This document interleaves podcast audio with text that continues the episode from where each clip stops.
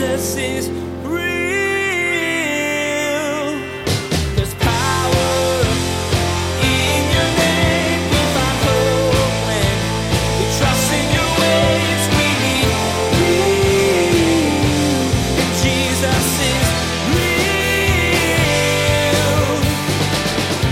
All evangelism should be done to edify or build up, not tear down.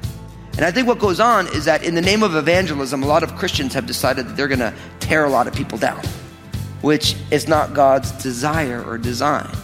God does a transformational work in someone's life, but God is an awesome physician.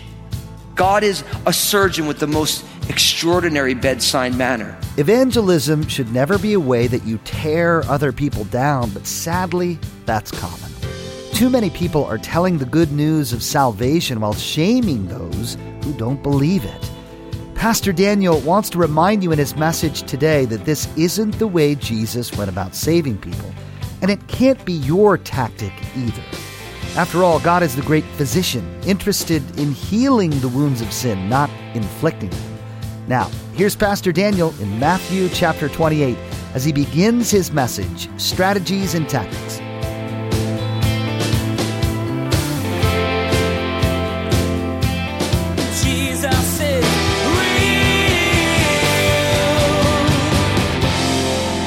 So, we're talking about evangelism. We're doing this little mini series that we're actually ending today. So, if you're just joining us at the tail end of the series, I want to kind of tell you where we've been.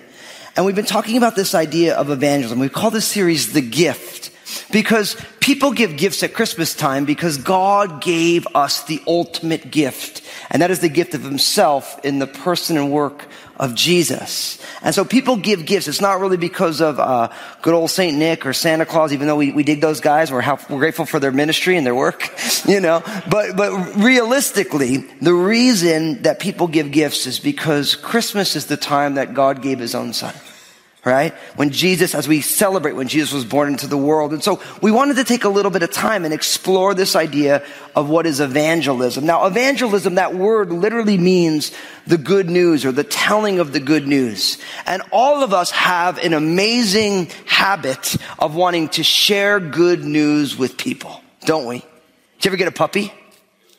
Right, what do you do? You take 97 pictures of the puppy.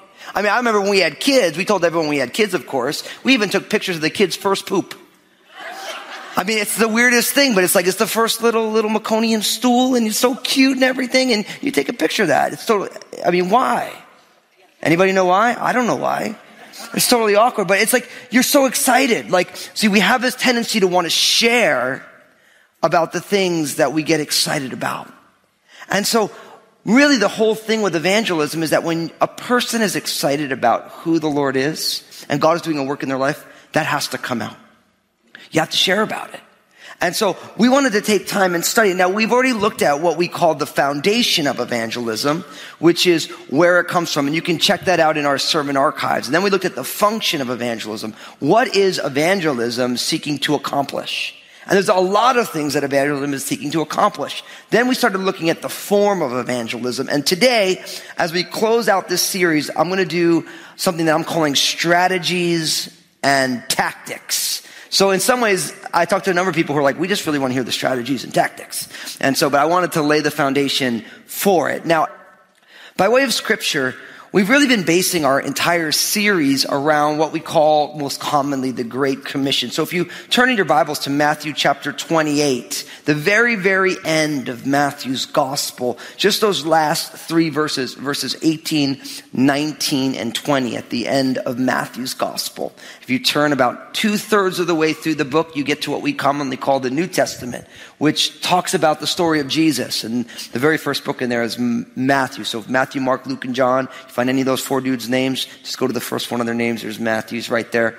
And chapter 28, very last chapter. Jesus says this, in the middle of verse 18, he says, All authority has been given to me in heaven and on earth. Go therefore and make disciples of all the nations, baptizing them in the name of the Father and of the Son and of the Holy Spirit, teaching them to observe all things that I have commanded you, and lo, I am with you always, even unto the end of the age. Now you notice the two awesome promises that we have here is first, all authority has been given to me in heaven and on earth. And what that means is in you and I seeking to share the good news of Jesus, it's a can't lose proposition because all authority has been given to Jesus. So the only people who get saved are the people who Jesus draws to himself. And so you don't have to do the work on your own. All authority is Jesus. And now I know a lot of people, when you start talking about evangelism, they say, well, I'm scared. And really, when was the last time you told someone about Jesus and they pulled out a gun and fired it at you? Has it ever happened to you? Never happened to me. I've been trying to do this for a long time. So, so we have a tendency to be scared. You have to remember all authority is Jesus's. So nothing's going to transpire that the Lord isn't have, doesn't have authority over. That's important. And then also at the end of verse 20, it says, and lo, I am with you always, even unto the end of the age. That's an awesome promise, isn't it? Because you know what it means when, and lo, I am with you always, even in the end of the age. Does that mean Jesus is always with you? Absolutely. What does always mean? Always. You guys are Bible scholars. You must have a great pastor. I just get, I just get. But no, always means, see, Jesus saying, I'm always going to be with you. Even till the very last of days, I'm going to be with you. So the work that we're doing is completely grounded in the person and work of Jesus, His authority and His abiding presence. So every time you go to share the good news of Jesus with somebody, Jesus is with you. But then the work that we're supposed to do is to make disciples. And if you have been tracking with us, I made the point that there's four great actions in the middle of the Great Commission. Going, making disciples, baptizing, and teaching. Now, in the Greek language, one of these is what they would call an imperative, and then the other three are what you would call a subordinate clause right? So an imperative, this is the most important thing. This is the commandment. And then these three undergird and push that thing forward. And so it's like, if I tell Obadiah, my son, I say, clean your room, right? Make your bed, put your dirty clothes in the hamper, and pick up everything off the floor, right? The imperative is clean your room, and you do that by doing these three things right? So the imperative is to make disciples, to connect people with Jesus. And the only way someone becomes a disciple of Jesus is if they make a decision to become a disciple. In the same way, the only reason that you go to college is you make a decision you're going to go to college and you apply to go to college. See, there's a decision that leads to the experience of this relationship. And the desire to see people make a decision to become a disciple of Jesus is evangelism. And we make disciples by baptizing and teaching, and we do it as we go. So as you're going, we want you to be sharing the good news of Jesus. Now, the, the Lausanne Conference on World Evangelism actually defines evangelism this way. It's the whole gospel being proclaimed by the whole church to the whole world. That's pretty deep, isn't it? I'm going to read it again for you.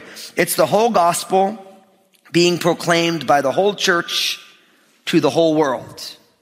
Now, some people have wanted and talked about adding an addendum to that, that it's the whole gospel being preached to the whole person by the whole church in the whole world. The idea is the good news of Jesus is a holistic endeavor, right? We, we don't, we share the whole good news, all the details of it. We share it with the whole person, spirit, soul, and body. And if you were with us when we looked at the function of evangelism, we saw that evangelism, it's about seeing people get reconnected with Jesus, but it's also about healing what has been broken in the cosmos, all these different things. And if you missed all that, you want to check it out. It's fascinating. The reconciling of relationships. Part of the gospel is actually if someone is starving, you feed them. If they're naked, you clothe them. That is part of evangelism. We don't often think about it that way, but it is because it's the whole gospel for the whole person the totality of a human being.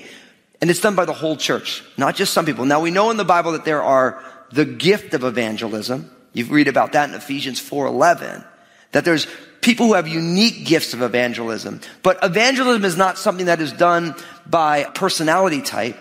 It's actually just done by obedience. All of us are called to be vehicles through which the good news of Jesus enters the world. All of us are.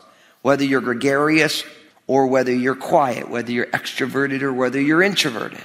We're all called to this. And we do it in the whole world.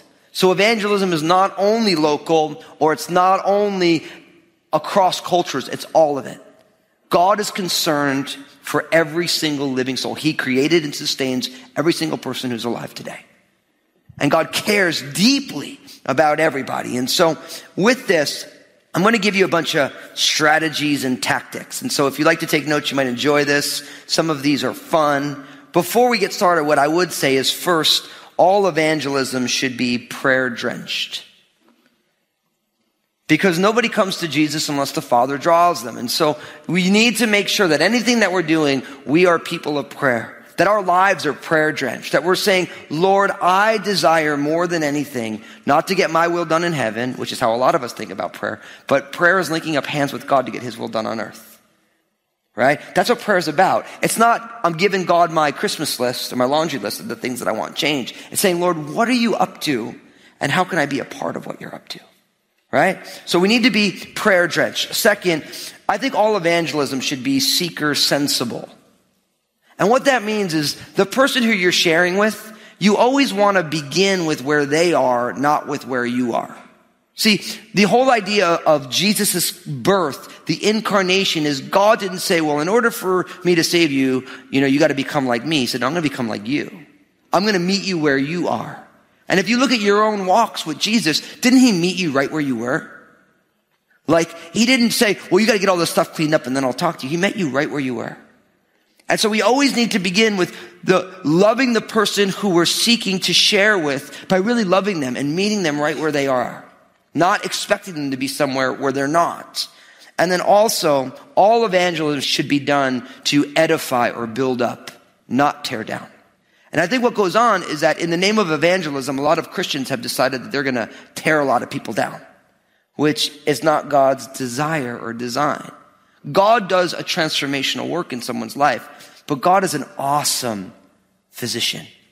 God is a surgeon with the most extraordinary bedside manner. How many of you here have had God absolutely revolutionize your life? He did a good job, didn't he?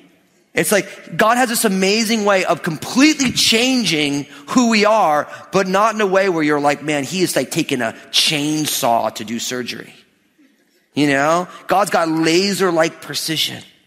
And so because God is a thoughtful and a kind physician in the hearts of humanity, we need to make sure that in representing him and sharing the good news, we are also doing the same thing. We're not trying to tear people down. We're trying to connect them with Jesus so Jesus can do the work he wants to do. So here's some strategies and tactics. First, you can drag people to church. I'm not kidding. It's a great strategy. Because here's the deal. If you go to a, a, good church, and I pray that those of you here feel like you do, you know, the pastors there will proclaim Jesus, proclaim the word of God, and give people an opportunity to respond to that. To me, that's what a good church does. The Bible is open, the scriptures are taught, Jesus is lifted up, and people are given an opportunity to respond. And so dragging people to church is a great strategy for evangelism if you go to a church where Jesus is spoken about, the word is taught, and people are given an opportunity to respond. Because you know if you drag them to church with you, they're going to have an opportunity to receive the gospel. And so I remember when I first gave my life to Jesus, I dragged everyone I knew to church with me. Because I didn't know how to share the gospel, and I was learning as I was at church, but I knew if I brought them to church, the pastor would do it. You know, and so in some ways, and, and we've said it here that, that we're all called to evangelism, but we have promised you here at Crossroads that if you engage with the people around you, your coworkers and your neighbors and your friends, people at the, at the ball field or wherever you meet people, right? And you invite them to come to Crossroads, that we promise to proclaim the gospel here and persuade people to believe it. So if you engage and invite people every single time someone is here at Crossroads, they will hear the gospel will be proclaimed and people will be persuaded to believe it. Now, we can't make anyone believe it, but that's a promise that we make. So I think dragging people to church is a great strategy. Right? Because the beauty is, is if you, and, and I say drag people to church with my tongue firmly implanted in my cheek. But how many of you got dragged to church before? So it works. You know, it works. And so, and listen, I have to drag my kids to the dentist, but they do need to get their teeth cleaned. You know what I mean? And so I have to drag my kids to school, but they do need to learn. And so sometimes it's not a bad thing to drag. And if you're here tonight and you got dragged to church, I want you to look at the person next to you and say, thanks so much. Was like, no, I'm not going to do that. But the reason someone dragged you here is because they love you and they want God's best for your life. And even if you don't agree with what they believe in, at least they love you enough to care about you enough to say, come on, just come check this out. So dragging people to church. Second, another strategy is you can preach the law. Let me explain this to you. Some people call this the Ten Commandments approach. This has been re- made really popular more recently by uh, Ray Comfort, if you've ever watched it. And the idea of this is, is you, you're engaging people based on the law, right? And so the idea would go something like this. How many times have you heard someone say, well, I'm a good person? Right? When you talk to people, I am a good person. So right there you say, oh, you're a good person, eh? And so you start preaching law. You said, okay, so, um, have you ever murdered anybody? Right? Because that's one of the Ten Commandments. And they say, no, no, I never murdered anyone. Well, have you ever hated anybody in your life? Well, sure. Well, according to Jesus in Matthew chapter 5, that makes you a murderer because you've murdered him in your heart. Have you ever committed adultery? Committed adultery? I'm not even married. Right? No, I've never committed adultery. Well, have you ever lusted after somebody? Well, yeah, everybody has. Well, Jesus in Matthew chapter 5 said that if you've lusted, then you've committed adultery in your heart. Have you ever stolen anything? No, no, I never stole anything. You mean you never like took a pen from your job? You never kind of fudge something on your tax return? Well, yeah, everybody does that. Well, listen, I asked you three questions. We found out you're a lying, stealing murderer. It's a pretty good strategy, isn't it? Because eat, like everybody falls at some point in the law. And so you, are pressing again. That's a good one, isn't it? You can see you can have a lot of fun with that with people. And so, but what you're doing is you're using the standard of the law, that righteous requirement of the law. And, and when someone says, I'm a good person, you say, well, are you really? You know, and the problem with that question, are you really, is that the Bible says for all have sinned and fallen short of the glory of God. So if you ask enough questions, everybody is bound to fail and have failed in some ways. And then of course you might say, well, so Pastor Daniel, if we're doing strategies and tactics, what happens if you get all the way to the end and then somebody says, well, I've answered every question. I've never done anything wrong. And then you say, well, you know what the problem is? Is that you're prideful and deceived because the Bible says that you've sinned and fallen short of the glory of God. So either way, you have an avenue in there. So preaching the law, it's a great strategy and tactic. Now, I just, you know, all these things on here I've tried in different ways. So I have experience with all these things and I've, I love seeing what works. And so here's another one. I call this, you got to throw the bomb. Throw the bomb. You never heard this one before, right? So part of my personality, I had a friend tell me, Daniel, you're like a grenade thrower. Where what I do is like, you know, and I've never thrown a grenade before, but what I've been told is you pull, pull the pin, you lob the thing in there, and then you watch everything explode. And so my personality, I kind of enjoy that kind of thing. So throwing the bomb is being like, you know, when someone's just like, well, you know, so what, you know, why should I believe in Jesus? Well, if you don't, you're going to hell. That's throwing a bomb in the middle of a room because that there's going to be a response to that. But you can throw the bomb in, there's a million bombs to throw. You know what I mean? And so the idea is, is you say something deeply provocative and you see how things start to shake out.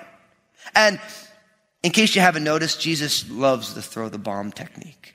When you read the Gospels, you realize all the time Jesus has this amazing ability to say something where everyone's like, did he really say that?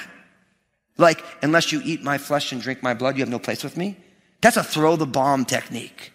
Because everyone's like, I'm not gonna, that's disgusting. Right? But the idea about throwing the bomb is it's not just being provocative. The idea is I'm saying this to shake everything loose to get the ball rolling so that we can start a conversation. And it is a great strategy, and tactic. So, and throwing the bomb might not be for everybody, but it is a good one. Here's another one. You could tell your testimony. This is a very popular one. See, people can argue with you on points of theology, but it's very hard for someone to argue with you about your life. And so the ability to share your story has great weight when it comes to evangelism because guess what? Everybody has a story. Now, here's what I want to tell you about telling your testimony. The big problem with people sharing their testimony is they really just want to talk about themselves and not about Jesus, which isn't a testimony. That is a bragamony. Okay? So a lot of times what people do is they just want to talk about themselves because we're self-centered and narcissistic. And so we actually don't ever talk about Jesus. We just tell all of our stories. And so we want to make sure that we're, if we're telling our story, we're putting Jesus at the center of it. So I always tell people there are three parts to a good testimony. First, how God prepared you to trust in Jesus. That's what I would call your before Jesus days, your BC days. Second, how you came to know Jesus, how God intervened in your life. And that's the climax of the turning point of your story. And then three, how trusting in Jesus has changed your life. Right? So in doing it that way, what you're doing is you're keeping the message on Jesus and not yourself. Now, another big problem, and, and because we're doing strategies and tactics that I want to uh, dissuade you from, is those of you who have a sordid past, you tell your story where really what you're doing is you're glorifying your days of rebellion. Right? And if you've ever been in a room where people telling their testimony, someone goes up there and says, oh, well, you know, before Jesus, I this, you know, and this, this, this, and then before you know, the next person, oh, well, let me tell you what I did. You know, and, and it's like, it's like a race to see who is more pagan before Jesus entered their life. And really what goes on is that doesn't glorify the Lord at all, and that doesn't inspire anyone to believe in Jesus. Everyone just realizes that you were a lousy person. You know, and so evangelism is not how lousy am I, it's how good is Jesus. So first, how did God prepare you to receive Jesus? What was going on in your world? I, you have a tendency to talk about the things that you were doing, but in the ways that they would left you feeling empty, right? And then how did Jesus intervene in your life? What happened that had you put your faith and trust in Jesus? And then finally, how has trusting in Jesus transformed and changed your life? And I really think a strong testimony is really on the, the end of that story, how Jesus has changed your life. Because the people you're talking to, especially if they're people you know, they've watched it. They've seen some of these changes. But you want to make sure that they realize that it's, that Jesus is doing a transformational work. So don't be scared to tell your story. I tell people all the time, one of the keys is learning how to own the life that you've lived so far. And really, when you, when you put your faith and trust in Jesus, you can own your life because Jesus has covered it with his blood and his grace. And so part of, like, you can't pretend like you weren't there. I mean, you can, but it's not realistic. When you say, I was there, right? But God met me in this way, and now He's got me heading in this direction. It's very, very powerful. It's very, very powerful. So don't be afraid. It's a great, it's a great strategy or tactic to share the good news. Here's another one. Handing people a track, a scripture card, or a Bible. It's kind of old school, right? But it still works. You know what's amazing? Here in America, if you ever try to give people tracks, right? Normally they won't take it, right? But when I've been in Central America and South America, you hand somebody a tract, they sit down and read it. It's like the coolest thing. Like I remember when I was in Peru, and I remember like, we're gonna give out tracts. I'm like, nobody reads a tract. They're like, no, no, you've never been here. Where they were standing in this park, some people playing music. We're like, hey, you know, and I didn't know, all I knew how to say in, in Spanish was Dios te bendiga, which means God bless you. You know, they taught me that one line, like just say that over and over again, you'll be great you know? And as I went, I learned a couple other one liners that, you know, made me sound real spiritual when I was speaking Spanish, you know? But you'd hand someone a track, you know what they do? You sit down, start reading it. Jesus is real. Pastor Daniel had a lot of effective and practical strategies for evangelism to share with you today. There's a lot of ways of going about sharing the gospel message. Today you learned that they could be as simple as bringing someone to church with you.